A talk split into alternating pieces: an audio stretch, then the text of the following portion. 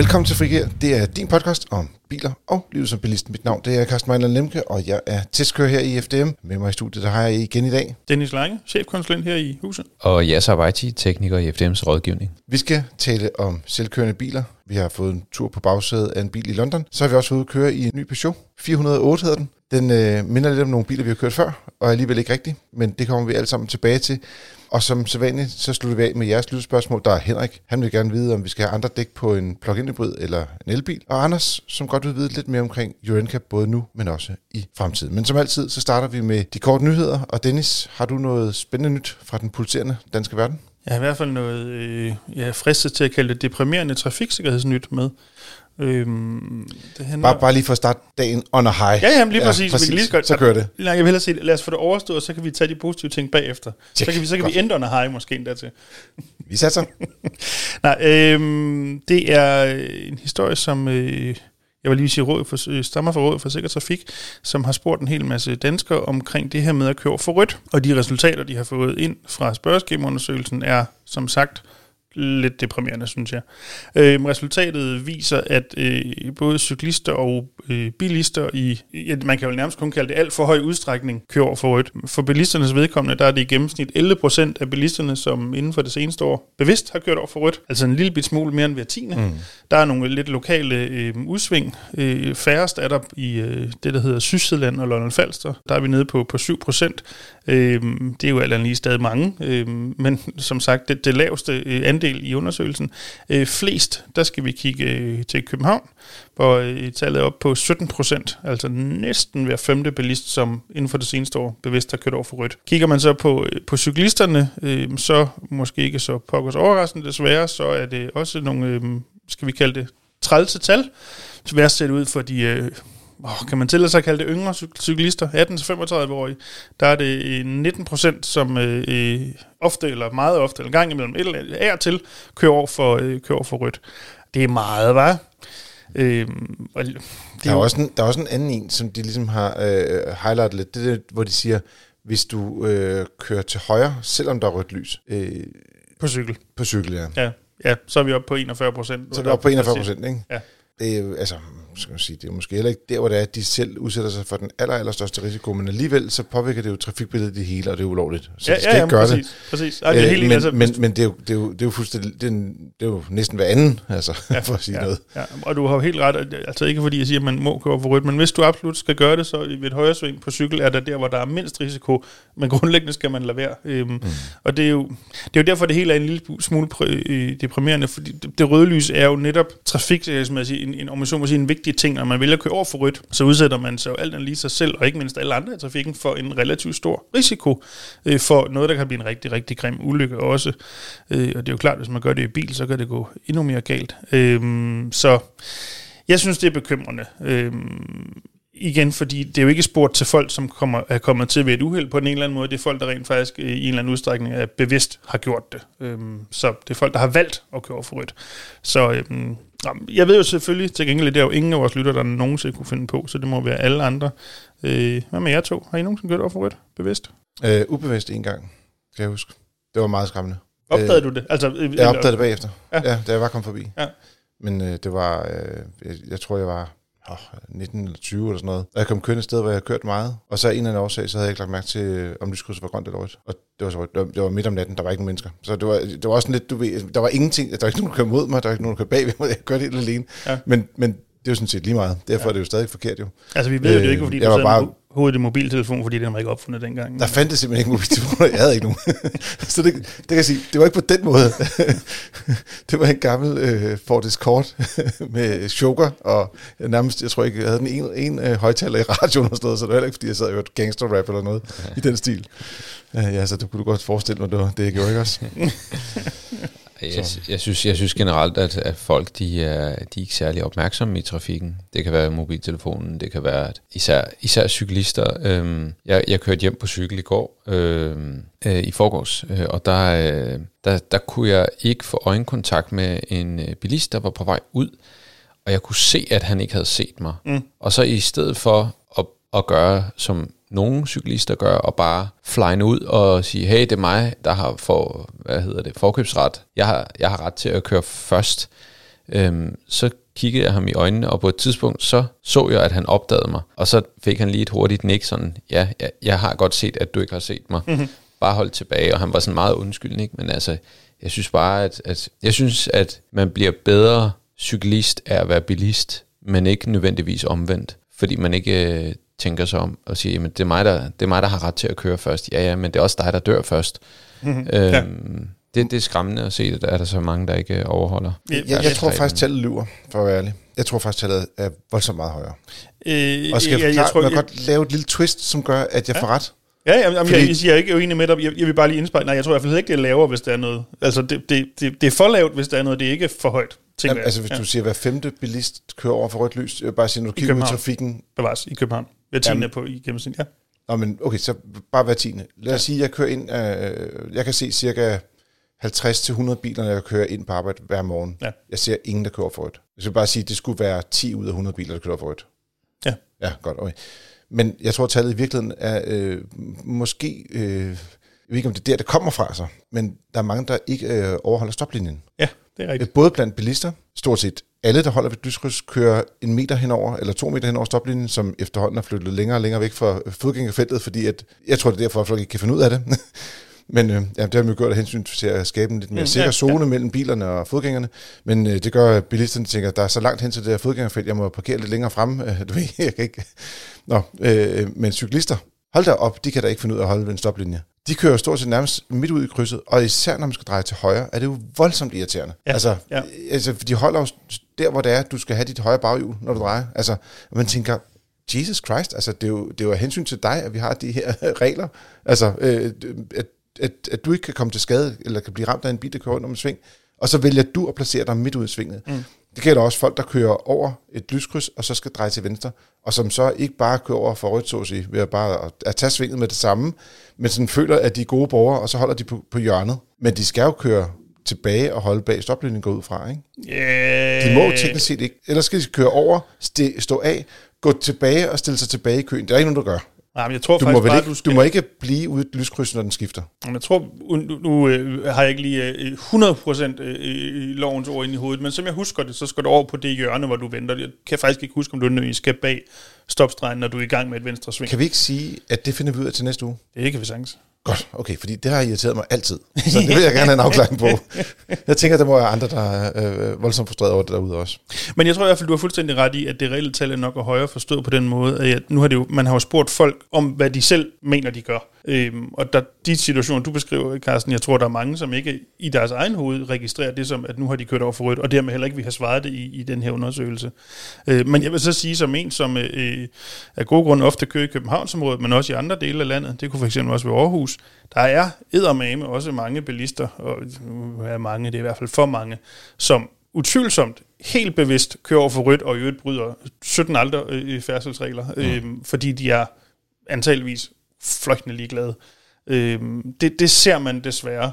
Der er vis sammenhæng med, øh, hvorvidt øh, bilen er sænket, om den er, øh, er en dyre tysk øh, oprindelse, øh, oplever jeg. Øh, men ikke desto mindre, så er det ikke et, et særsyn at se en bilist, der utvivlsomt helt bevidst brager over for rødt. Det er faktisk utroligt, det ikke går galt oftere i virkeligheden. Så øh, ja, det synes jeg alle skal lade være med, sjovt nok. Den stemmer jeg i hvert fald i. Hvad med dig? Enig. Check. Apropos sikkerhed, så, øhm, så har vi øh, en, en, øh, en ny test, en øh, test af autostol, og øhm, der er tre autostole, som er testvindere i forskellige øh, kategorier. Øhm, det viser sig faktisk, at øhm, det er sådan, at de seneste 30 år, så er antallet af ulykker hvor børn er impliceret i uheld, det er faldet med 90 procent. Og dels er det bilerne, der er blevet sikre, men, men derudover er de her autostole også øh, med til at, at redde de her øh, små børn her. I vores øh, autostoletest, der er der øh, forskellige ting, som bliver testet, blandt andet også sådan noget som, hvorvidt øh, at den her autostol, den har for mange øh, uønskede kemikalier og farlige kemikalier, men også i forhold til, hvor, hvor nem er den her autostol også at montere i bilen, og, og det, der er problemet nogle gange, det er, at du kan sagtens få en, en sikker autostol, men den er ekstremt svær at montere, og man er ikke helt sikker på, om den sidder rigtigt i bilen. Og det er der jo ikke nogen, der får glæde af. Så det handler også om, at, at den her stol nem at anvende, og er man sikker på, at den sidder korrekt, jamen så er det også øh, en, en bedre autostol.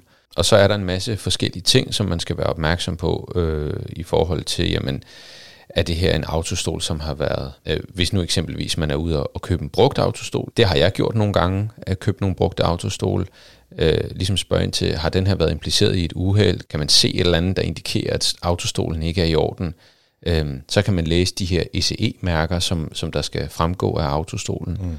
Øh, der er nogle forskellige, og heldigvis kan, kan mange af de her autostole, jamen der kan man pille beklædningen af, smide det i vaskemaskinen, og så bliver autostolen faktisk så god som ny. Så, men, men, øh, men den her test her, den, den viser faktisk, øh, hvor, hvor, hvorfor nogle autostole, der klarer sig bedst i de forskellige vægtklasser, som der er. Og øh, den første autostol, den er jo til, til de helt små, altså en, en, en bagudvendt autostol. Og så de to andre øh, vægtkategorier, det er, øh, hvad kan man sige, henholdsvis øh, op til de øh, til børnene, de er fire år, Øh, og så har vi også den helt store til, til de største børn, øh, hvor de er helt op til, til 12 år og 36 kilo. Og der kan man gå ind, i, ind på vores øh, hjemmeside, på vores test, og så kan man se, hvordan de forskellige autostole de klarer sig. Jamen, øh, hvis der er nogen, der er marked for det, øh, det kan både være forældre, men også øh, bedsteforældre eller oldeforældre, hvis mm. det er, man øh, får lov til at leve så længe, så er det ind på fdm.dk og læs alt, der er værd at vide om autostole. Den her lyd, den passer meget godt til næste nyhed, vi har. Det er nemlig, at der er faktisk fuld fart på øh, lade øh, infrastrukturen i Danmark. Og øh, der har været øh, meget kritik også fra FDM af, at øh, der simpelthen ikke øh, var nok lader til elbiler. Og øh, man må sige, at det sidste års tid, der er virkelig sket noget. Øh, der er kommet 2.600 nye øh, elbillader på et år, øh, og dermed er det, skal man sige, er det fordoblet i forhold til, hvad, hvordan verden så ud for, for et år siden. Og jeg skal lige sige, de 2.600, det er siden nytår. Ja, lige præcis. Ja, det var i år, ja. ikke et år. Så man kan sige, der er virkelig øh, øh, sket en del på den konto. Og det er sådan, at øh, der i dag er øh, 1000 lynlader øh, i Danmark. Og det er jo nok dem, som de fleste øh, elbilister, i hvert fald dem, der er nu, øh, det ligesom er på jagt efter, fordi mange, der har en elbil i dag, de har deres egen hjemlade, der hvor de bor. Øh, men vi kommer nu også til en tid, hvor det er, at øh, det ikke er nok, at der er mange lynlader, og der kommer til at være flere i fremtiden også selvfølgelig, men der skal også være en del øh, normale lader til, til hverdagsladning øh, ude i det offentlige rum, øh, til folk, der bor i lejligheder, eller ja, folk, der bor i boligforeninger, ja. øh, som ikke har mulighed for selv at, at, ligesom at, at, at banke en klods op øh, på en carportstolpe eller noget andet. Ja. Så øh, men jeg vil sige, det, det er jo dejligt nyt det her. Ja, man kan sige, på, på lynladet øh, skal man sige, område, det er sådan, der har de lavet sådan en opgørelse over, hvem, hvem der ligesom har de største øh, markedsandel, og øh, kan I gætte, det, nu vil jeg nok set det, men øh, hvad er det, surprise. det er ikke svært at gætte, når man sidder og kigger på det på skærmen. Nej, Nej. præcis, så har man allerede styr på det, men, men øh, jeg vil sige lidt overraskende, jeg vidste godt, Tesla, de ligesom gav den gas, men de har 36% af de lader, der er i, i Danmark, og Clever, som jo ellers er omtalt som et af de store selskaber, har kun 10 procent. Så, øh, ja, jeg, jeg, vil, jeg vil, og, og, I stemme i, det overrasker egentlig også mig. Det var ikke sådan, at vi havde gættet til fordelingen, var, hvis jeg sådan skulle have... Nej, ikke når man ja. hører sådan på omtalen, ja. og også den medieomtale, ikke mindst der har været i den seneste periode med, med kritik af Clever og sådan nogle ting. Ikke? Ja. Så, øh, men jeg tænker også lidt, at øh, Clever, de har altså også de der de har åbnet lidt op øh, sidste år på midt på Fyn, og de har netop lukket op øh, to steder på Fyn i, i den vestlige del af, af landet også, ikke? hvor ja, der også er kommet ja. lidt ekstra lader der. Det, der hedder Resteplads, er det ikke Lillebælt, henholdsvis nord og syd, hvis jeg lige husker rigtigt? Jo, men, men så kigger man på det, og forbi den ene af dem her øh, for et, stykke, ja, et par uger siden, tror jeg det var. Øh, og, og jo, øh, der er mange lader, men så hver gang Tesla åbner noget, så står der 16 eller 20 lader, ikke? Altså, mm. så, eller 24 eller meget nu er, de, de, de putter på. Og de høvler bare af med at putte ladestationer op overalt, ikke? så man kan virkelig se, altså, de kommer til at være dominerende spiller på, på det marked, amerikanerne. Ja. Og, og, og de er jo, mit bud er, hvis man havde gjort det her op for, jeg kan huske et år eller to siden, så havde Tesla jo sandsynligvis ikke fremgået forstået på den måde, der var det jo lukket land for alle andre end, end Tesla, men de er jo åbnet næsten alle sammen nu til Præcis. Øh, hedder sådan noget, alverden. Ja, øhm, til, ja. til andre mærker også. Ja. Men, men også dengang var de størst. Altså, fordi allerede dengang havde de faktisk flest lader, men, men som sagt, det var kun for deres egen biler i virkeligheden. Ja, præcis. Mm. Øhm, og, og man skal også lige huske, deres ladenetværk, det kan også bruges i udlandet, hvis man øh, skal på langtur i elbil i hvert fald. Mm. Det er der jo nogen, der skal på et tidspunkt, ikke? Ja så. Jo, jo. Jo, jo, jo. Men det kommer vi tilbage til senere. Er der andre ting, som der ligesom har øh, overrasket jer ved skal man sige, den her udvikling? Øh, altså jeg tænker lidt, øh, I har kæmpet meget for det her med at få flere lademuligheder i jeres afdeling i ØPS, øh, Dennis. Jamen, det er rigtigt. Det er jo øh, en diskussion, der har været ongoing i lang tid. Øh, og selvfølgelig jo, er, øh, altså helt grundlæggende handler det jo om, at hvis folk skal købe en elbil, så skal de også være rimelig sikre på, at de kan oplade den, når de har behov for det. Mm. Og i og med, at der kommer mange flere elbiler øh, på gaden, så er der også behov løbende for, for flere lader. Øh, og man kan sige, selvom øh, den her opgørelse er jo, viser jo, at om jeg så må sige, lige nu ser det relativt fint ud, øh, men det er jo selvfølgelig ikke en indikation af, hvordan det ser ud om øh, et år, eller fem år, eller ti år. Øh, så, så derfor er det jo ikke hvad skal vi sige, det er ikke gjort ved det. Der er jo selvfølgelig stadig behov for, at man udbygger de her, øh, den her ladeinfrastruktur, hvis man skal kunne følge med det antal elbiler, vi alle sammen forventer og gerne vil have, der kommer i fremtiden også. Så, øh, så, så det er jo mere et øjebliksbillede end, end noget andet, men, men ikke øh, for at, at tale det ned for, hvad det er, hvis man kan sige det sådan. Nej, fordi altså, ligesom der er jo nærmest en eksplosion i, skal man sige, i salget af elbiler, mm. så skal der jo også tilsvarende være en eksplosion i antallet af lader til Jamen, de her elbiler. lige præcis. De to ting skal jo af grund hænge nøje sammen. Ja, man kan gå ind og se uh, lidt omkring uh, på FDMK uh, i vores artikel om, hvordan, uh, skal man sige, hvor mange lader der er, de forskellige typer, og også, uh, man kan også lidt se på, hvem der ligesom har været de dominerende uh, på, uh, skal man sige, ladeselskaber, hvis man skal kalde det det. Så uh, det ligger inde på fdm.dk, og man går ind under vores nyhederliste der. Og så tager vi lige en fjerde nyhed, bare lige fordi, at øh, det, det gør vi ikke normalt, men alligevel så kommer der lige en ekstra, ekstra nyhed med, og den er ganske kort. Det er sådan, at der findes et arrangement, der hedder Sportscar Event, der kører på FDM Jyllandsringen den her weekend, hvor man kan komme ud på lørdag. Der kan man få lov til at donere nogle penge til et godt formål, og øh, få øh, hvad er det, en tur i en sportsform. Det kan både være Porsche, Ferrari, Lamborghini. Øh, der er mange forskellige øh, bilmærker. Man kan også øh, køre for 300 kroner i en Mazda MX-5 sammen med mig, hvis man ønsker det. Hvis man til det. Og bare lige inden du, for en god ordens skyld, jamen, vi har et podcast med Den her weekend, det er så øh, 27. maj, øh, lørdag 27. maj, den weekend, der starter der 2023. Så lidt afhængig af, når du hører det her, kan det være den her weekend, eller overhovedet ikke? Hvis du så tænker, det nåede jeg ikke lige, øh, og det er så stadigvæk er i 2023, du hører det, og det er før den 10. september, så kan du måske øh, nå til FDM Sjællandsringen, hvor der også bliver kørt sportscar Og formålet med det her sportscar det er, at man samler penge ind til øh, velgørenhed, øh, og det er Børnecancerfonden især pengene går til. Øh, det har været ligesom dem, der har været centralt i forhold til den her indkørsel af penge, så at mm, sige. Ja. Øh, og, og vi har faktisk netop i, i går, i forhold til vores øh, optagelsesstund her i maj måned 2023, der var jeg over at køre sammen med nogle af de her børn, som, som har været ramt af, af, af børnecancer, og deres familie og deres søskende og sådan nogle ting. Øh, voldsomt rørende dag, øh, og, og jeg skal sige, det var meget fedt at se, at det lige kan få et smil på læben og få en, en, en, en god og glad dag også. Men det er klart, at øh, i den sidste ende, så er det de gerne vil, det er de vil være øh, sygdommen kvidt, og der har de brug for nogle hjælp, øh, både, både til at få nogle rare øh, så at sige, hverdage, øh, og det er det, man kan gøre ved at støtte de her øh, forskellige fonde. Der er også øh, Trykfondens øh, familiehus i Skyby, og der er også øh, St. Lukas øh, børnehospice, der også får penge fra den her indsamling fra børn, øh, Sportskarvent.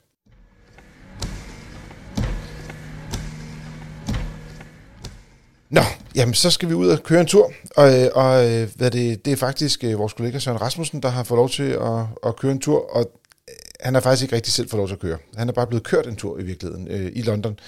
Og man kan komme ind på, øh, på vores øh, hjemmeside og både se en video, øh, den er også på YouTube, øh, kan man søge efter, på tur i en selvkørende bil. Øh, og der øh, i et meget lille afgrænset område i London har de fået lov til at, at blive kørt rundt. Øh, og, og, og skal man sige, Søren siger, at, altså, at det, det har været en, en ok fornemmelse, og man, altså, man er ikke sådan som så øh, stresset over, at den kørte underligt eller øh, hakkende eller noget andet. Øh, de har valgt at lægge teknologien ind i en elbil. Det var selvfølgelig også et smart øh, trick til at starte med, så er der i hvert fald ikke noget med koblingsfoden, man skulle få den her øh, robotkører. Jeg, jeg kan ikke huske et eneste eksempel på nogle af de her forsøg, eller vi skal kalde det med selvkørende biler, hvor det ikke er en elbil. Jamen altså nu har ja, jo, det passer selvkørende biler jo været der også for 10 år ja, siden. Der, der, det, det passer faktisk ikke, fordi Ubers øh, famøse, dem der øh, klippede og slog en øh, dame ihjel i øh, USA for noget tid siden, det var jo en øh, Volvo XC90, som af god grund ikke var på strøm. Så det passer faktisk ikke, hvad jeg siger. Der var også en XC60, der kørte rundt i Göteborg på et tidspunkt for træk, 10 år siden. Ja. Det var Nå, jeg, jeg trækker det fuldstændig i mig igen. men nu kunne du godt komme i tanke om det. ja, præcis. og, øh, men, men lige præcis her, der er det jo, øh, de andre biler havde også automatik, jeg skal lige huske at sige, så ja. det er alligevel lidt samme øh, univers. Men der er også ikke bare automatgear, der er jo også øh, en masse øh, radar og lidar radar og kameraer, ultralydssensorer og altså jeg vil sige, øh, folk, hvis, hvis man kører rundt med det her inde i byen, så vil folk tænke, hvad hvad er det for en mærkelig teknik fetishist, der kører rundt derovre. Det ligner jo, jeg ved ikke hvad. Men det er klart, at når øh, skal man sige, de her systemer reelt kommer ud i trafikken, så bliver det indbygget på en lidt mere øh, skal man sige, pæn måde. Ej, øh, det, må, vi det, må man da, det må man da håbe. Det må man håbe. Men der er også lidt tid til, det kommer til at ske, vil jeg sige.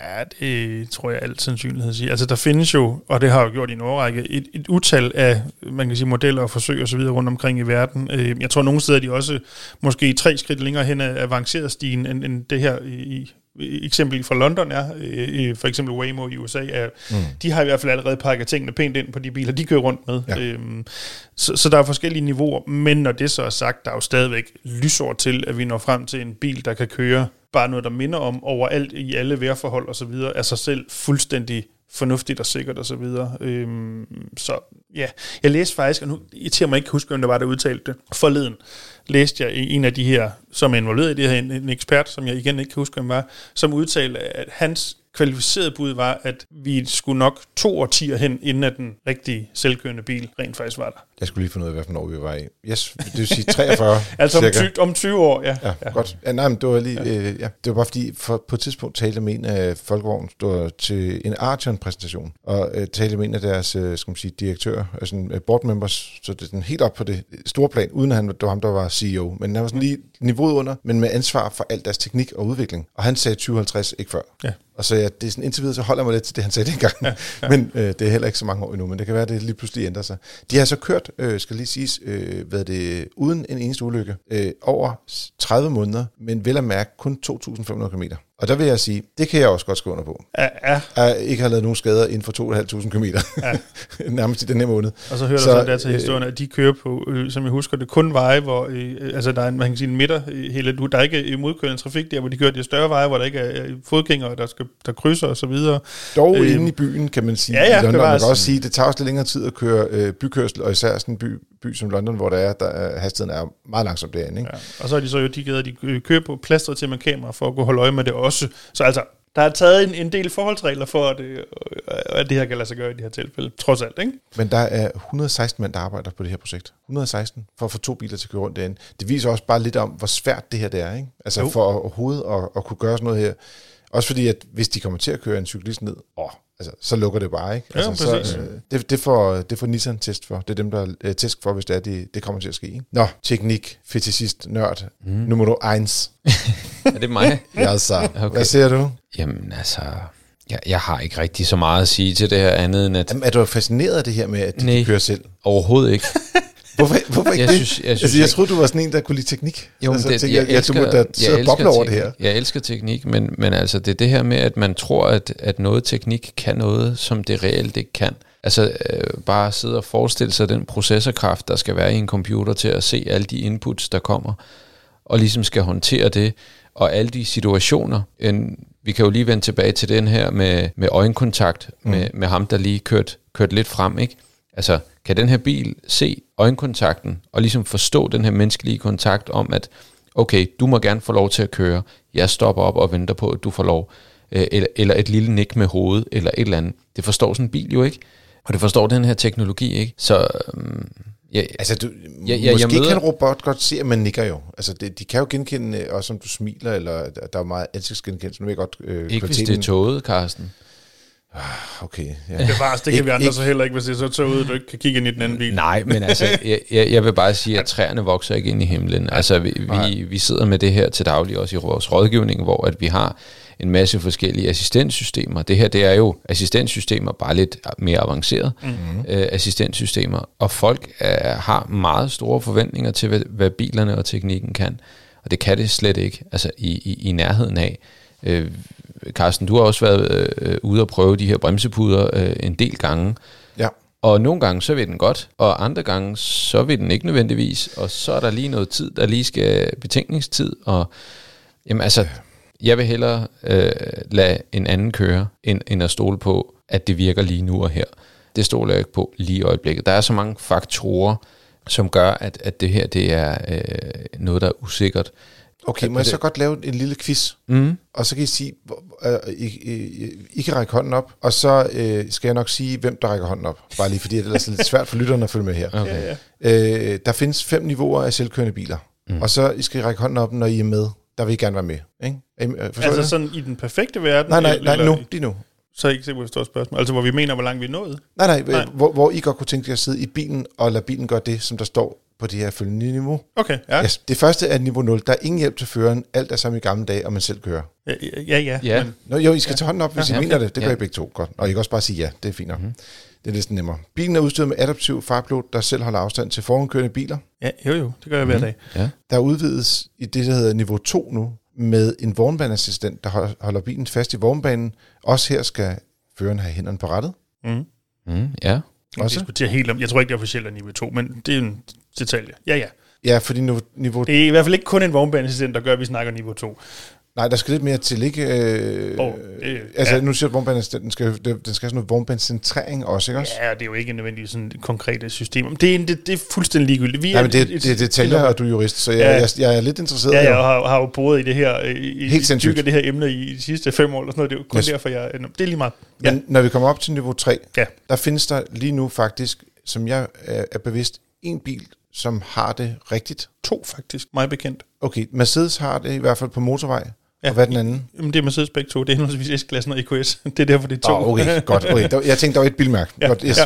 Men, men øh, øh, her der skal bilen så selv kunne finde ud af, ligesom at, skal man sige, øh, du skal kunne overlade det fuldstændig, og så får du et varsel, og så overtager bilen, øh, så skal du selv overtage kontrollen over bilen. Så bilen skal kunne køre af sig selv, og så får du et varsel. Ja, Okay, Ja, men det- Dennis. Det, det er fordi, at det er under meget specifikke omstændigheder, det kan lade sig gøre. For eksempel...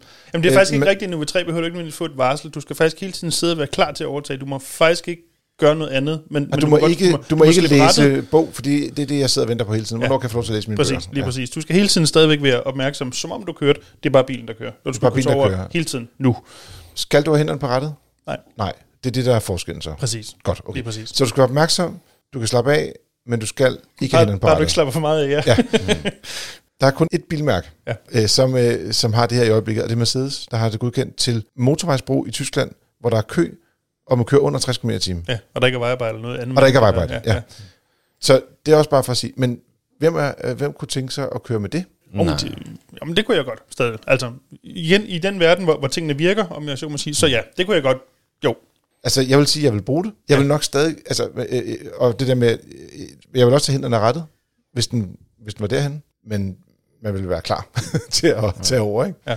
jo, jo. Men, Og det skal du så også, men øh, i, den her, øh, i det her scenarie. Ikke? Så bliver det lidt sværere nu, ja. fordi de næste to niveauer, eftersom øh, der kun er et mærke, der har niveau 3, så er vi henne i, i turen til London, Ja.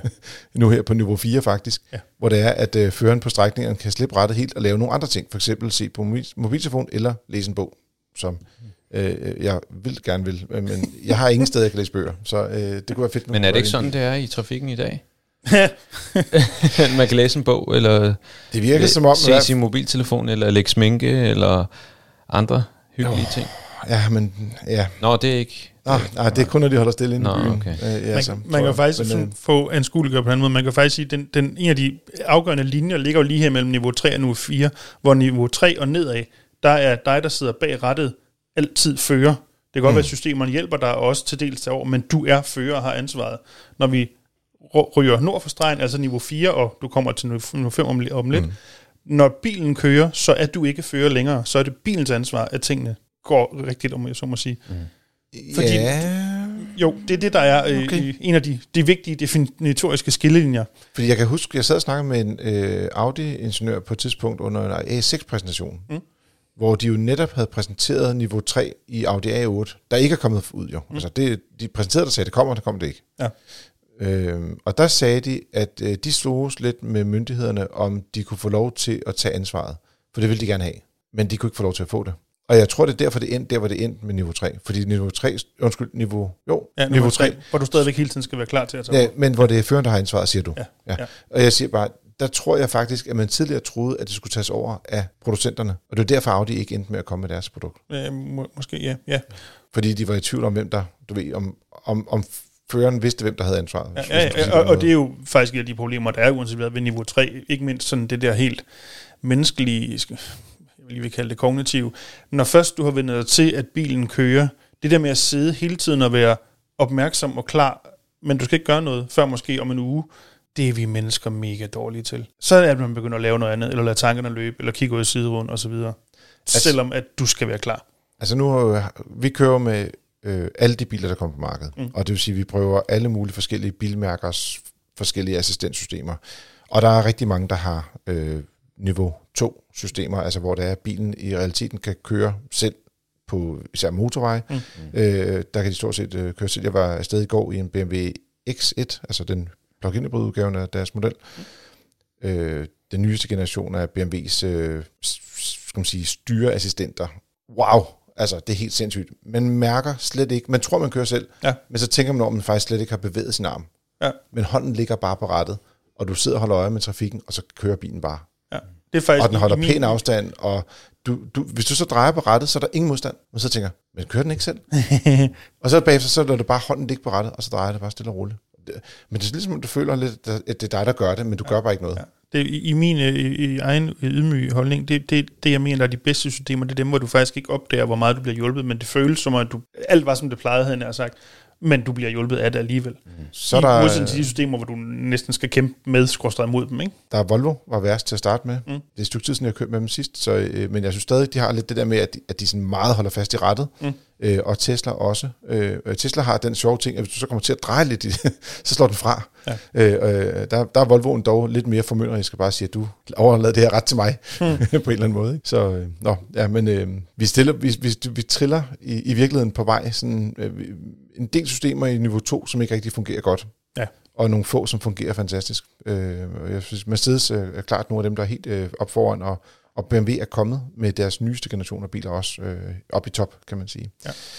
Nå, øh, med niveau 5, det er utopi. Øh, det er der, hvor, hvor vi snakker øh, måske 2050, eller hvornår det kan komme. Eller faktisk kommer det overhovedet nogensinde? Ja, jamen det, Fordi der er nogen, der siger, at det er måske faktisk kun niveau 4, der er det realistiske. Niveau 5, der skal bilen have fuld kontrol, og i realiteten er det lidt ligesom, du sætter dig ind i en taxa. Men niveau 5, niveau 5 skal faktisk også fungere overalt. Ja. Det vil sige, at den skal også kunne køre ud på en markvej. Den Præcis. skal også kunne køre, altså den skal kunne køre alle steder i hele verden. Ja.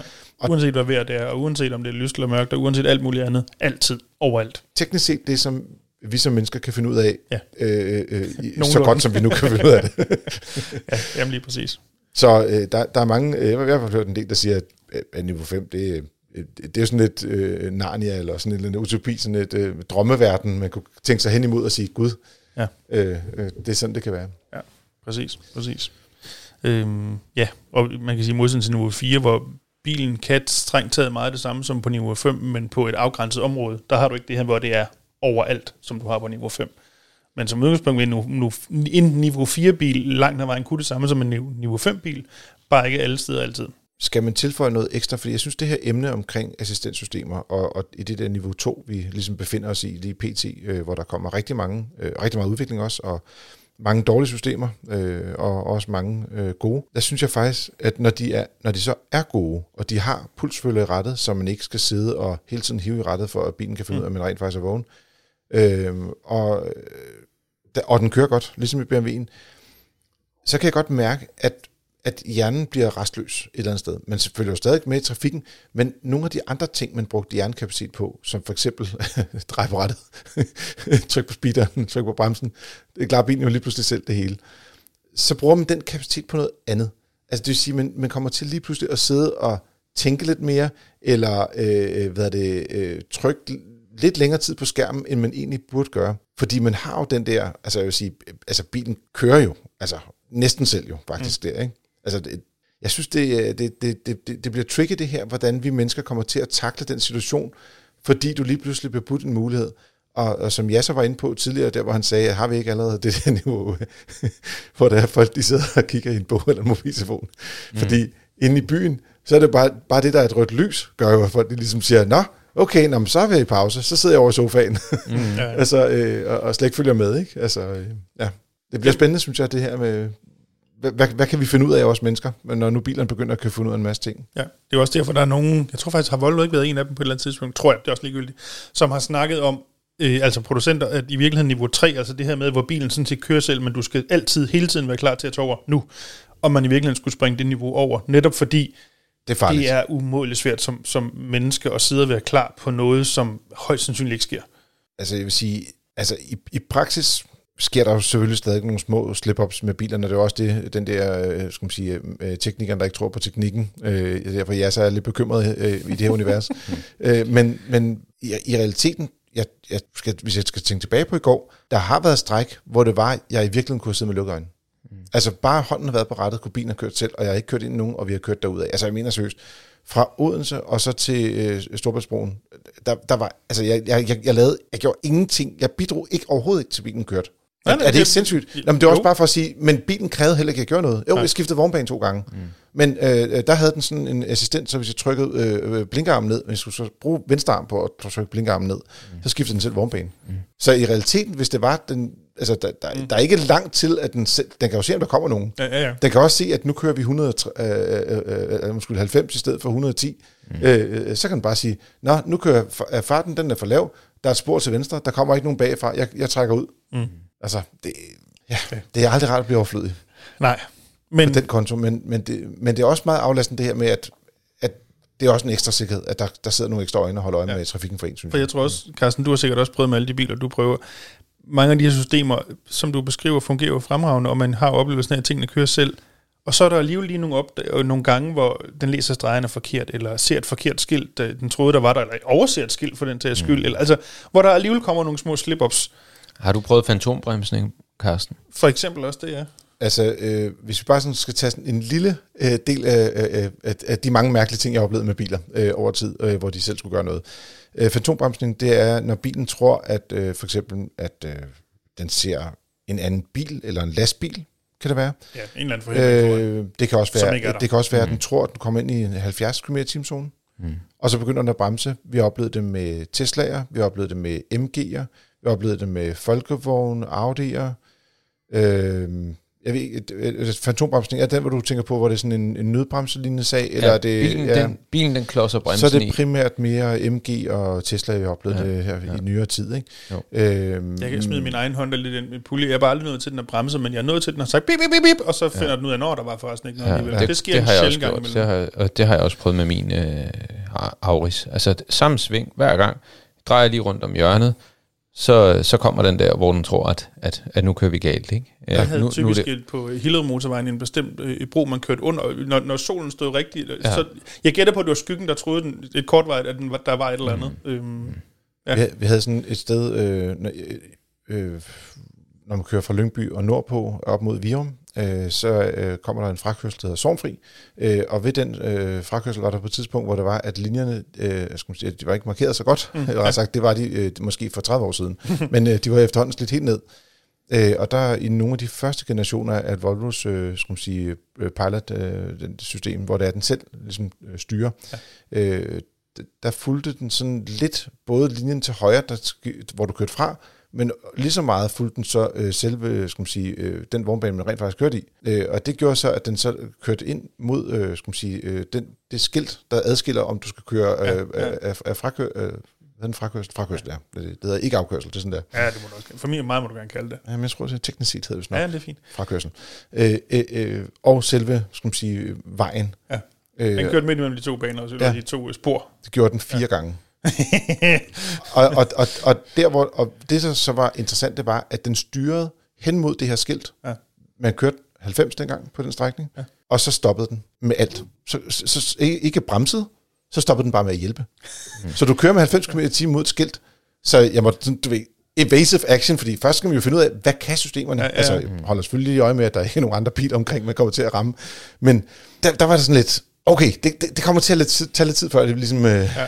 at de kan finde ud af det. Og der er stadig i dag biler, som heller ikke kan finde ud af det her med at holde linjerne, og så øh, biber de, og så øh, laver de små korrektioner, hvor de ikke skal lave korrektioner. Eller jeg har også engang været inde og køre øh, inde i, i græsrabatten mod autoværnet på motorvejen i venstresporet, fordi bilen den ligesom stoppede med at, at blive i banen, og lige pludselig trak den bare over til venstre.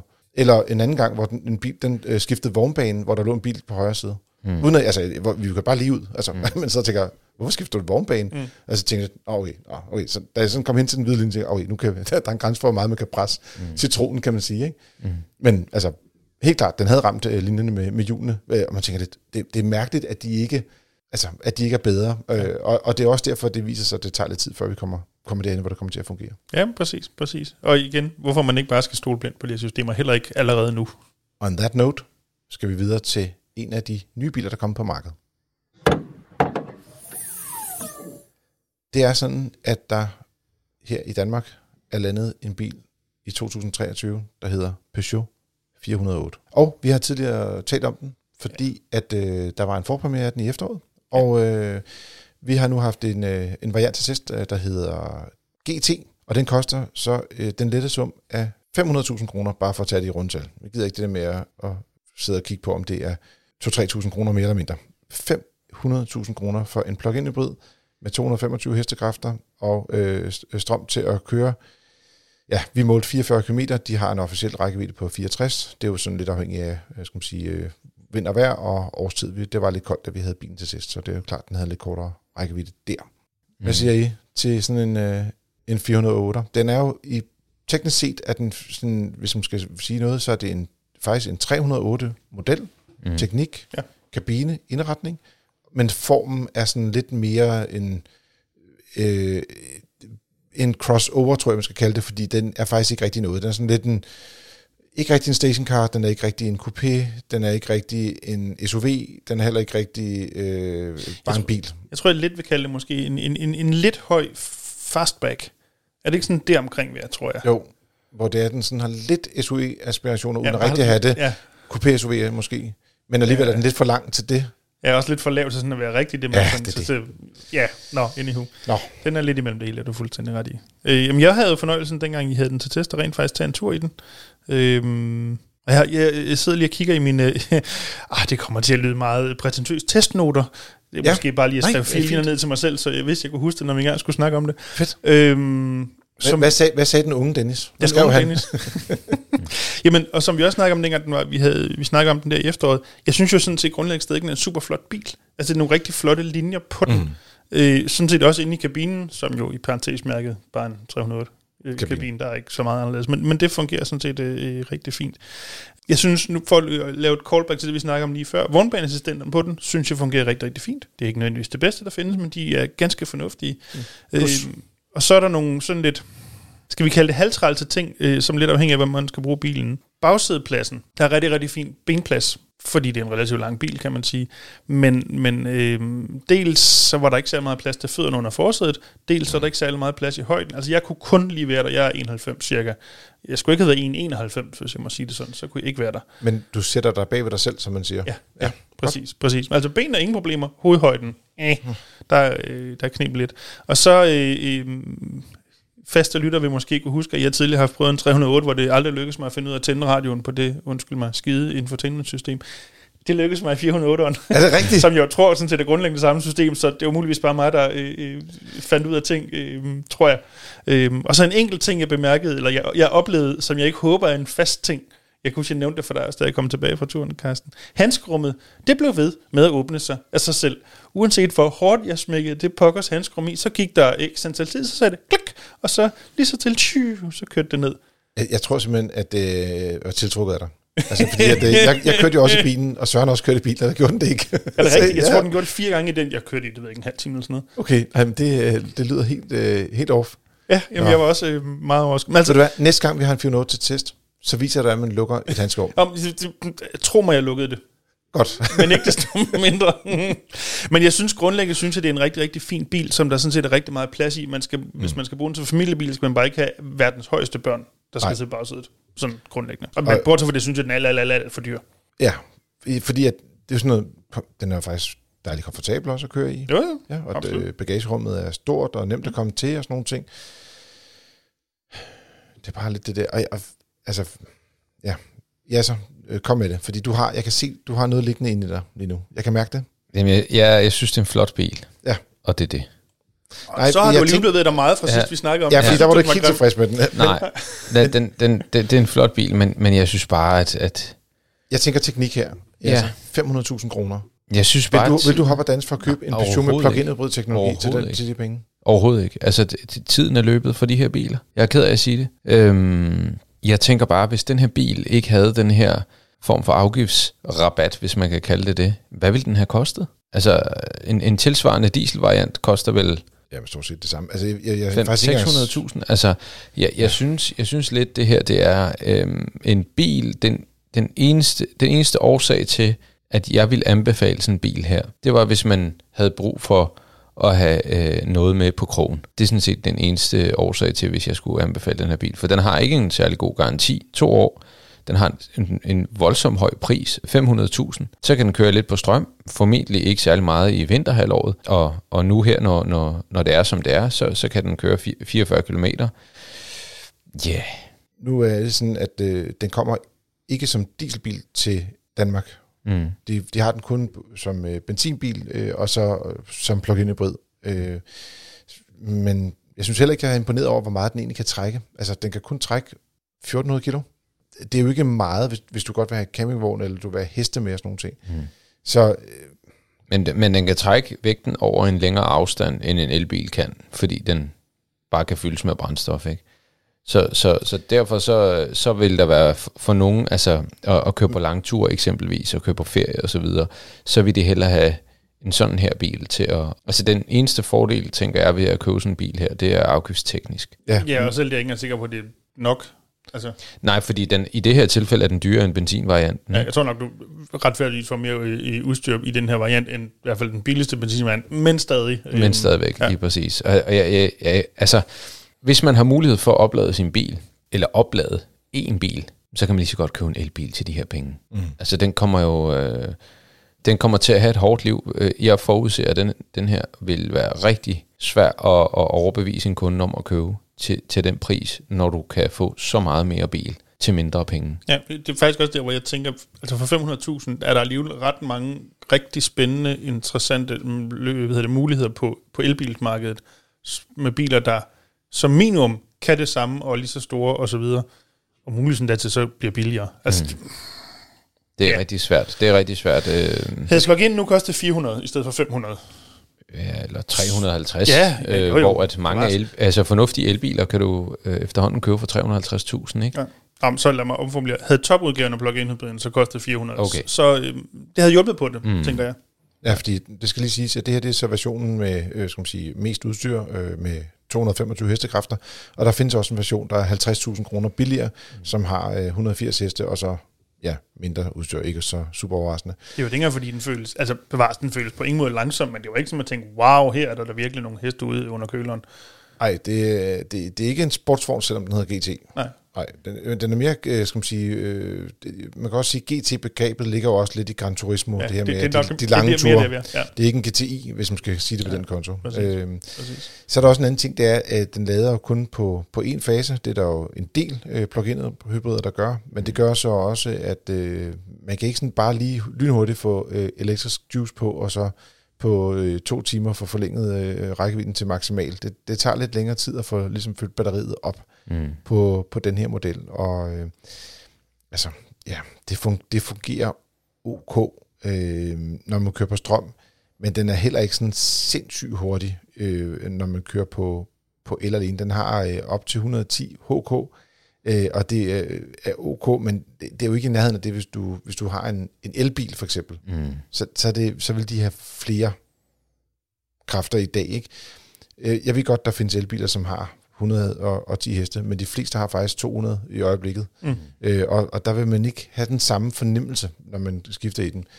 Det er dog heller ikke lige så fuldstændig øh, dødt, som det er i nogle, jeg tror det var Kia og Hyundai havde på nogle tidspunkt nogle modeller med sådan mellem 70 og 80 heste eller sådan noget på elmotoren. Der kan man godt mærke, at der er de svært ved ligesom at trække bilerne, fordi de er jo ret tunge, fordi de også har både benzinmotor og øh, et øh, relativt stort elbatteri i øh, bilen. Ikke? Mm.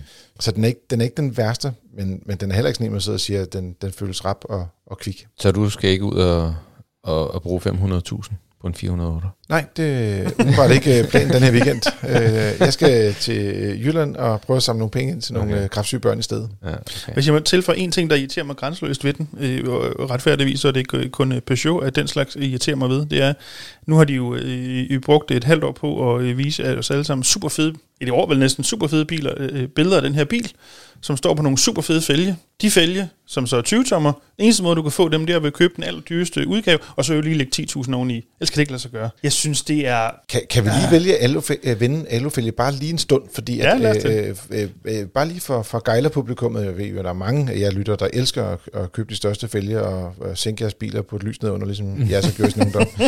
Men, og det er derfor, jeg er med. Men øh, det er jo blevet noget mere besværligt at lave noget sjovt med sin bil, hvad det angår. Fordi der er mange biler, hvor der er, der er nogle begrænsninger i typegodkendelsen på bilen, hvor du kun må bruge én dimension dæk, Ja. og dermed også fælge, kan man sige. Ikke? Ja. Du måske leger lidt med tommebredden på fælgene, men det er jo ikke det, som folk er interesseret i. De vil jo gerne have større fælge, eller mindre fælge, eller en anden flot design af en fælge, eller noget af den stil. Det synes jeg, øh, det synes jeg er lidt irriterende. Jeg er ikke engang sikker på, at du kan købe bilen, og så, øh, nu, det kan godt være, at den er så typgodkendt, når du køber den, at du godt må sætte større fælge på bagefter, men det er ikke sikkert på alle bilmodeller. Det skal man lige holde øje med i hvert fald. Ja, man skal lige holde tungen lige i munden og, og se, hvad der står i ens øh, CT, hvad hedder det, COC-dokument. Det, det er ikke bare lige at, at putte fælge på i dag, nej. Men det er heller ikke bare lige at se et COC-dokument, kan jeg så roligt sige også. Man skal tage fat i sin importør, øh, når, man er, når, når man er ved at handle bil. Øh, ja. Og ellers så skal man høre sælgeren, hvad der er muligt, inden man handler bilen. Jeg fik det igennem øh, sælgeren i forbindelse med handlen, mm. men, men jeg vil bare sige, man, teknisk set kan vi også bare spørge forhandleren og sige, hvad er der muligheder, kan du ikke lige undersøge det, og så kan de spørge den tekniske afdeling, fordi man behøver ikke at se selve COC-dokumentet, vel? Altså, Jo, nå, okay. man, skal, man skal have For at være sikker. få, få dit COC-dokument. Det er dit dokument, det er din bil, det er dine data. Få det, sådan så du kan også dokumentere over for, det kan være en politibetjent, der stopper dig en dag og siger, hey, hvad er det for nogle fælge, der sidder på den her bil? Så kan du vise dit COC-dokument og sige, det er godkendt til køretøjet, så der er ikke nogen øh, god på isen her. Vil du køre rundt med dit COC-dokument ind i bilen så? Jeg vil gerne have flere COC-dokumenter. Jeg, jeg vil anbefale, at man tager et billede af det, måske ligger på sin telefon, så man kan vise det. Så Ja, kan man det- altid vise det til en dommer bagefter, hvis det man kommer op og slås med politimanden. Det var et sidespor, det her. Nu er det tid til jeres spørgsmål. Hvis du har et, noget du er i tvivl om, et eller andet du gerne vil vide, så kan du skrive ind til podcast Det har Henrik gjort. Han har skrevet, Hej Frike, tak for nogle gode udsendelser. Har I på noget tidspunkt kommenteret i en udsendelse noget om det øgede slitage, der er på dæk på hybrid- og elbiler? Han har faktisk to spørgsmål, men vi tager dem bare lige en af gangen her. Og det er jeg ret sikker på, at vi har talt om på et tidspunkt. Men det, det føler jeg også, vi har, Ja, tror jeg. Men lad os bare gøre det igen. Øh, Vi er øh, 239 øh, øh, episoder inden, så jeg er ret sikker på, at vi har talt noget. Øh, og om ikke andet på et tidspunkt var der nogle udfordringer med nogle Tesla'er, som sled deres dæk ret hurtigt, fordi at folk ikke var vant til at have så mange hestekræfter. Mm. Men kan vi ikke sige lidt generelt om det? Øh, slitage på hybrid- og elbiler. Mm, det kan vi sagtens. Altså i og med, at, øh, at de her biler har fået så mange flere kræfter, øh, og det er typisk øh, et, et, et kraftigt drejningsmoment, der er både på plug-in hybrider og på, øh, og på elbiler, jamen, så kører folk også mere friskt. Og når man kører mere friskt, så, øh, så slider man jo mere på sine dæk. Det skal vi også have gjort noget ved. Øh, ja, man skal lade være med at køre så frisk. Åh, oh, ja, det var ikke det, jeg mente, men okay. Nå. Hvad, Øhm, hvad tænkte du så, Dennis? Det skal dækkene der bare kunne holde til. Nå. det var bare det, jeg var henne. Ja, man kan sige, du kan, man kan jo godt vælge nogle dæk, som er bedre optimeret til kørsel med, med elbil eller, eller plug-in hybrid. Altså nogle af de her Evolution-dæk eller EV-dæk, som, som, som typisk har en anden øh, compound, altså gummiblanding, øh, mm. som kan håndtere øh, nogle flere kræfter. De bliver typisk lidt hårdere i det, øh, og det er så spørgsmålet, jamen, hvad kommer det så til at betyde i forhold til sikkerheden på dækkene? Fordi det er jo altid et kompromis, når man vælger dæk. Er det sikkerhed? Er det holdbarhed? Er det øh, øh, støj? Er det og så videre og så videre? Der er mange forskellige ting, øh, man skal man skal tænke over, når man øh, når man skal købe dæk. Der var faktisk i vores seneste dæktest, ja, og nu bliver jeg faktisk sygt, om det var, eller det var den her gang, det var det faktisk øh, sommerdæktesten, hvor der var et elbilsdæk, der faktisk klarede sig ret dårligt for en større producent. Mm-hmm. Og, øh, og der tænker man lidt, hvorfor gjorde den det? Men det er jo også fordi, at de jagter jo som en i helvede øh, rækkevidde på de her biler. Mm-hmm. Og der gør de jo alt, hvad de kan for at minimere rullemodstanden. Men det er jo klart, når du gør det, så offrer du nogle andre ting. Mm-hmm. Blandt andet, øh, skal man sige, at kunne komme afsted. Øh, fordi det er typisk, øh, for, enten har du greb, eller også så har du så at sige et blødt dæk, det har greb, og et hårdt dæk, det kører øh, langt på mm. literen eller på kilowatt-time, hvis man skal sige det, for, mm. som en elbilist. Men øh, jeg synes også, jeg har kunne se, at der var nogle enkelte øh, biler, hvor det var, at dækkene ikke var så høje. Altså, hvor vi må, altså, kunne se sådan noget, måske 6 mm mønster på et dæk, i stedet for 8 mm. Mm. Øh, så på den måde er der jo også noget med, at folk siger, at de blev da slidt hurtigt. Ja, men du havde heller ikke så meget at køre på til at starte med, eftersom vi anbefaler, at man skifter dæk ved øh, 3 mm af hensyn til øh, aquaplanning-risiko. Mm. Øh, så... Øh, Ja, man ja. kan sige, det, er jo også... Det slidt hurtigere. Ja, de bliver, de bliver de er ikke nødvendigvis, øh, de bliver ikke nødvendigvis slidt hurtigere. Der, der er færre millimeter at tage, men fordi compounden er hårdere, så svarer det til det samme. Så, ja, så, måske. Altså, det, er jo, det, det, er det, det kommer så helt an på, ja. hvad, hvad, hvad det er for en type af dæk, man vælger. Men, men man kan sige, hvis man gerne vil have nogle dæk, skal holde i lang tid, så skal man vælge de dæk, der holder i længst tid, og det er noget, der er optimeret til, til Det var på linje med dengang Carsten sagde, at en bil i 500.000 kroners klassen koster omkring 500.000, nu var det var, det var næsten ja. det samme. I, I samme kategori. Ja. Ja, ja. Velkommen i klubben, Jas. Ja. nu er det kun Dennis, vi mangler ja. at fælde på den der. Det, det, glæder jeg mig meget til, Dennis. Jeg glæder mig til det. Nej, man skal vælge, man skal vælge de dæk, man, altså man skal vælge på baggrund af det, man, man synes er vigtigt. Om det er støj, eller øh, hvor gode de er til at, at, at hvad kan man sige, at modstå øh, aquaplaning og så videre. Det skal man jo vælge, men, men det er klart, at, at er man typen, der kører friskt, øh, flytter rigtig meget vægt på, altså hurtigt, og stopper rigtig meget vægt hurtigt, jamen så koster det. Altså de, de bliver slidt.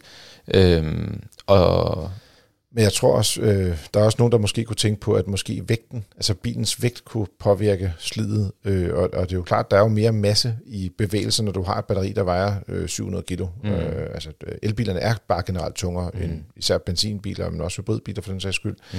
Plug-in hybriderne, de bliver sådan lidt en mellemting i, i det univers. Ikke? Mm. Øh, så, men jeg, jeg synes ikke, men på den måde kan sådan mærke, at det er selve vægten, der gør, at der er et højere slitage. Det er måske mere de der øh, kræfter og måde, de bliver leveret på. Ikke? Det er brugen af bilen, der gør det, kan man sige. At det jeg sige, en Kia for eksempel, de har på Niro, en Niro, havde de 350 Nm moment på motoren. Mm. Så da den nye generation af bilen kom, så havde den 250. Mm. Og øh, det var for at undgå, at folk lavede hjulspænd, når, når øh, det var fugtigt føre og øh, i det hele taget. Øh, den havde lige tendens til næsten at lave hjulspænd, øh, når man ligesom øh, trykkede speederen ned. Og der sagde de, okay, det, det er for meget, ja. og folk er glade over det. Og så fjernede de simpelthen øh, de der newtonmeter, du snakkede om mm. på, på elmotoren. Det kan de bare sige, det, det får du bare ikke adgang til. Øh, elmotoren kan stadig gøre det jo, men ja. du får det ikke. Og 250 er jo stadig pænt, sådan i sådan bredt set. Det kan godt være, det er en lav inde på en elbil, men totalt set på, på biler, personbiler, så er 250 Det til sådan en 1,4 okay. turbo motor. Præcis, øh, det er det samme, jeg tænkte. Ja. Øh, og og, og øh, i Folkevognkoncernen, der har de jo haft det, det på deres 1,6 diesel mm. og øh, 1,4 øh, benzin øh, turbo fordi det så sjovt nok også passer med deres DSG-gearkasser, der mm. kunne tage 250 mm. Mm. Så øh, hvad er det, og det er øh, rigelige kræfter til at køre til hverdag. Men jeg vil sige, det betyder så også, at de slider jo mindre øh, på dækkene, når du ikke har den der kraftige acceleration fra bunden af. Mm. Henrik spørger også lige øh, kort til, der kunne også være noget med, at øh, der skal være større lastindeks på mm. dækkene, og det kan jo også gøre dækkene dyrere. Mm. Øh, det er jo klart, at jo flere egenskaber de skal kunne, eller jo mere vægt de skal, altså jo mere avanceret dækket er, jo dyrere bliver de også. Mm. Øh, og det, øh, det, det har vi talt om nogle gange, øh, på hvad det koster at få et komplet sæt hjul til, til, til de her øh, moderne elbiler. Ikke? Øhm, vi har også nogle af de her, især folkevognene, som har de store batterier, de har de her brede baghjul. Altså, de, det, det koster mange penge. Øhm, så hvis man gerne vil spare på sin dæk, øh, så skal man køre pænt. Så, så kan man spare på dækkene. Og ellers så... Øh, Giv den gas og brug din newtonmeter, og så køre ned til dækhandleren. Han bliver glad for dig. Det er det. Der er et miljøspørgsmål her også, man skal være opmærksom på, fordi der er faktisk rigtig mange øh, dæk, som bliver kasseret øh, på årsbasis, og øh, det er også en miljøudfordring mm. med mhm. dem. Så det skal man også tænke over. Mm. Det er med de kasserede dæk, at man ikke får slidt dem for hurtigt. Mm. Vi har også fået en mail fra Anders. Han skriver, Hej Frigir, I gør det som altid fremragende jeres podcast, men denne gang skal Dennis altså have ekstra meget ros fra mig. Tak til dig, Dennis, for at repræsentere os bilkøbere, der er over 1,86 meter og kredsende med bilers kvalitetsoplevelse og design. Du er efter min mening en af de få personer i det danske bilanmelderkorps, der repræsenterer det lille kundesegment, end ikke Søren W. kombinerer det lige så godt som dig. Bliv endelig ved. Jeg, jeg, jeg takker og bukker af bødest. Præcis. Jeg tænkte, den, den får du bare lov til at have. Øh, hvad er det? Jeg havde sådan håbet, at jeg var 1,87, men det er desværre ikke. Så øh, det, jeg, jeg fornemmer lidt, at øh, det er det, den ligger. Når nu han har også et spørgsmål, og det øh, drejer sig om Euro NCAP og deres vurderinger af, skal man sige, sikkerhed. Det er sådan, at de i stigende grad baserer det på de aktive sikkerhedssystemer i bilerne, altså nødbremse og assistenssystemer, som vi jo har talt en del om også tidligere, øh, de her styreassistenter. Er det korrekt, at det betyder, at den passive sikkerhed nu er fuldt udviklet og ikke længere forbedres? Hvorfor tillægges aktive systemer så stor værdi, når man tænker, at sne og snavs hurtigt kan ødelægge de her sensorer og sætte systemerne ud af spil i dårligt føre? Ja, jamen, øhm, det, var mange spørgsmål på en gang, han har sagt. Øhm, det er jo rigtigt, at UNCAP i, så lad os bare kalde det i store linjer, i stigende grad øh, inkluderer de aktive øh, sikkerhedssystemer i den samlede vurdering. Øh, men sådan, vi tager sådan lige et meget kort nedslagshistorisk perspektiv på det, øh, så skal vi tilbage til 2014, hvor øh, øh, nødbremse og øh, det der altså hedder vognbaneassistent, altså ikke vognbanecentrering, mm-hmm. vognbaneassistent, øh, begyndte at komme med i, øh, i, i den her vurdering, i stjernevurderingen. Øh, og så har man jo som jeg vil lige sige, man altid har gjort løbende, også på den front øh, skærpet kravene i øvrigt, Øh, for eksempel i, i 18 øh, skærpede man kravene generelt, ikke kun til assistenssystemer, men også til, hvad bilen skal kunne holde til, når man nu kører den ind i den her mur eller pæl, eller man nu kører den ind i. Øh, og i 20, der satte man lidt ekstra fokus på, hvad bilen skal kunne i forhold til at beskytte for eksempel fodgængere, altså for eksempel nødbremsesystemer, mm. de skal kunne genkende ja. fodgængere osv. Så, så man kan sige, både på området for øh, den passive sikkerhed, altså hvor solid er bilen, eller hvor, hvor godt er du beskyttet, hvis du kører ind i noget, øh, men også den aktive sikkerhed. Der løbende forbedrer man, eller skærper man kravene. Men det er ikke sådan, at man kun kigger på, øh, på, de, på assistenssystemerne, når, øh, når bilen får den her endelige stjernevurdering. Altså det er stadig baseret på øh, øh, hvad hedder sådan noget, øh, voksenbeskyttelsen, øh, altså førerskråds- passagerbeskyttelsen mm. foran ved en crash-test, børnebeskyttelse, altså typisk, hvor du sidder på bagsædet i, i barnesædet lignende, igen på crash-test, så er det på fodgængerbeskyttelsen, igen crash-test, altså du kører mm. bilen i en fodgænger, eller en dukke i hvert fald, og ser, hvor, hvor godt øh, køleren og så videre tager slaget af fra fodgængeren. Og så har du de her sikkerhedssystemer, som øh, PT øh, primært handler om øh, øh, noget hastighedsassistance, øh, noget øh, vognbaneassistent og noget øh, nødbremse. Der er mm. lidt andre ting også, men det er sådan de, de hovedpunkter. Der. Men det er alle de her fire kategorier, som så til sammen giver øh, stjernemarkeringen. Så man kan sige, de passive systemer, altså når du kører bilen i en mur, de er absolut stadigvæk en del af det, og det er også nogle krav, man løbende skærper, øh, hvad bilen skal kunne, skal kunne holde til. Så Ja, jeg tror ikke, at man kan sige, at UNCAP havde tænkt sig at øh, ligesom sige, tjek, så har vi på den her front gjort, hvad vi kunne, og vi aldrig kommer til at, at, at højne kravene på den her front. Det, det kan jeg simpelthen ikke, øh, ikke forestille mig. Øhm, og så måske lige det sidste spørgsmål, det andre, som spørger, hvorfor man øh, sikkerhedssystemerne har så stor værdi, øh, når nu de kan blive sat ud af systemet, eller ud af spil med sne mm-hmm. og snavs. Mm-hmm. Øhm, jamen det er det rigtige, det kan de. Men jeg vil sige, så er der så alle de tidspunkter, hvor de ikke er sat ud af systemet, der har de jo en meget, meget stor værdi. Og altså, det ved jeg ikke, på min egen bil, det er måske meget, meget, meget højt sat, en halv procent af de kilometer, jeg kører, og det, det er virkelig højt sat, at systemerne øh, går ud på grund af sne eller lignende. Altså det jo, sker jo i hvert fald i dansk kontekst næsten aldrig, og hvis du kommer længere sydpå i Europa, endnu sjældnere. Altså, ja. så. Jeg vil også sige, det er jo lidt der, hvor man siger, øh, det, det, det er vigtigt at have en bil, som øh, kan, kan redde en så godt som muligt, hvis mm. det er, man har et uheld. Men det er endnu bedre, hvis man undgår at få et uheld til at starte ja, med. præcis, absolut. Og man kan sige, nu talte vi jo lidt tidligere omkring de her styreassistenter og adaptive farpiloter og, og selvkørende niveauer på forskellige øh, planer, 1, 2, 3, 4, 5. Men hvis vi begynder at tale om sikkerhedssystemer, der findes i biler i dag, så findes der jo et væld. Altså, der er jo, øh, øh, hvad det, du kommer kørende i et lyskryds, og, og, og vil ligesom skifte, øh, køre til venstre, og der kommer en bil modkørende, som du ikke har set. Ja. Bilen drejer til siden og undgår uheldet. Ja. Det findes i dag. Ja. Altså, jeg har lyst til at sige cross-traffic mitigation eller sådan noget. Det, ja, det, det passer meget godt. Ja. Men, øh, og det sjove er, at det hedder altid noget forskelligt fra ja. bilmærke til bilmærke, og så ja. findes der en Euro NCAP udgave der også. Det er bare for at sige, det er bare for at nævne én ting, som jeg tror, der er mange bilister, der ikke er opmærksom på, der mm. findes som sikkerhedsudstyr derude. Der er selvfølgelig også øh, de her øh, vognbanes, øh, skal man sige, øh, blind spot øh, advarsler, hvor biler holder i, sådan, øh, i den blinde vinkel, øh, ikke overraskende. Men de er også kombineret med, at du for eksempel i nogle biler ikke kan skifte vognbane. Mm så skal du bare ikke dreje. Så siger den, du, i hvert fald så skal du dreje meget hårdt på rettet for at få lov til at skifte vognbane, hvis der er en bil derude. Ja. Mm. Altså, hvor man bare siger, jamen det er bare sådan nogle ting, hvor det er, at det kommer til at være bedre for alle, når det er, at selvfølgelig, at det virker. Ja, ja, ja jo, det var Men, men øh, jeg vil sige, der er ikke nogen tvivl om, at, at det, at det her, den næste, den næste kamp kommer til at stå i, at vi ikke har uheldene. Jeg, var, jeg åbnede en, øh, en passagerdør forleden dag, øh, hvor jeg fik en kraftig advarsel øh, i en parkeret bil. Øh, jeg var på vej ud af bilen, og det var fordi, at øh, jeg holdt op til en cykelsti. Mm.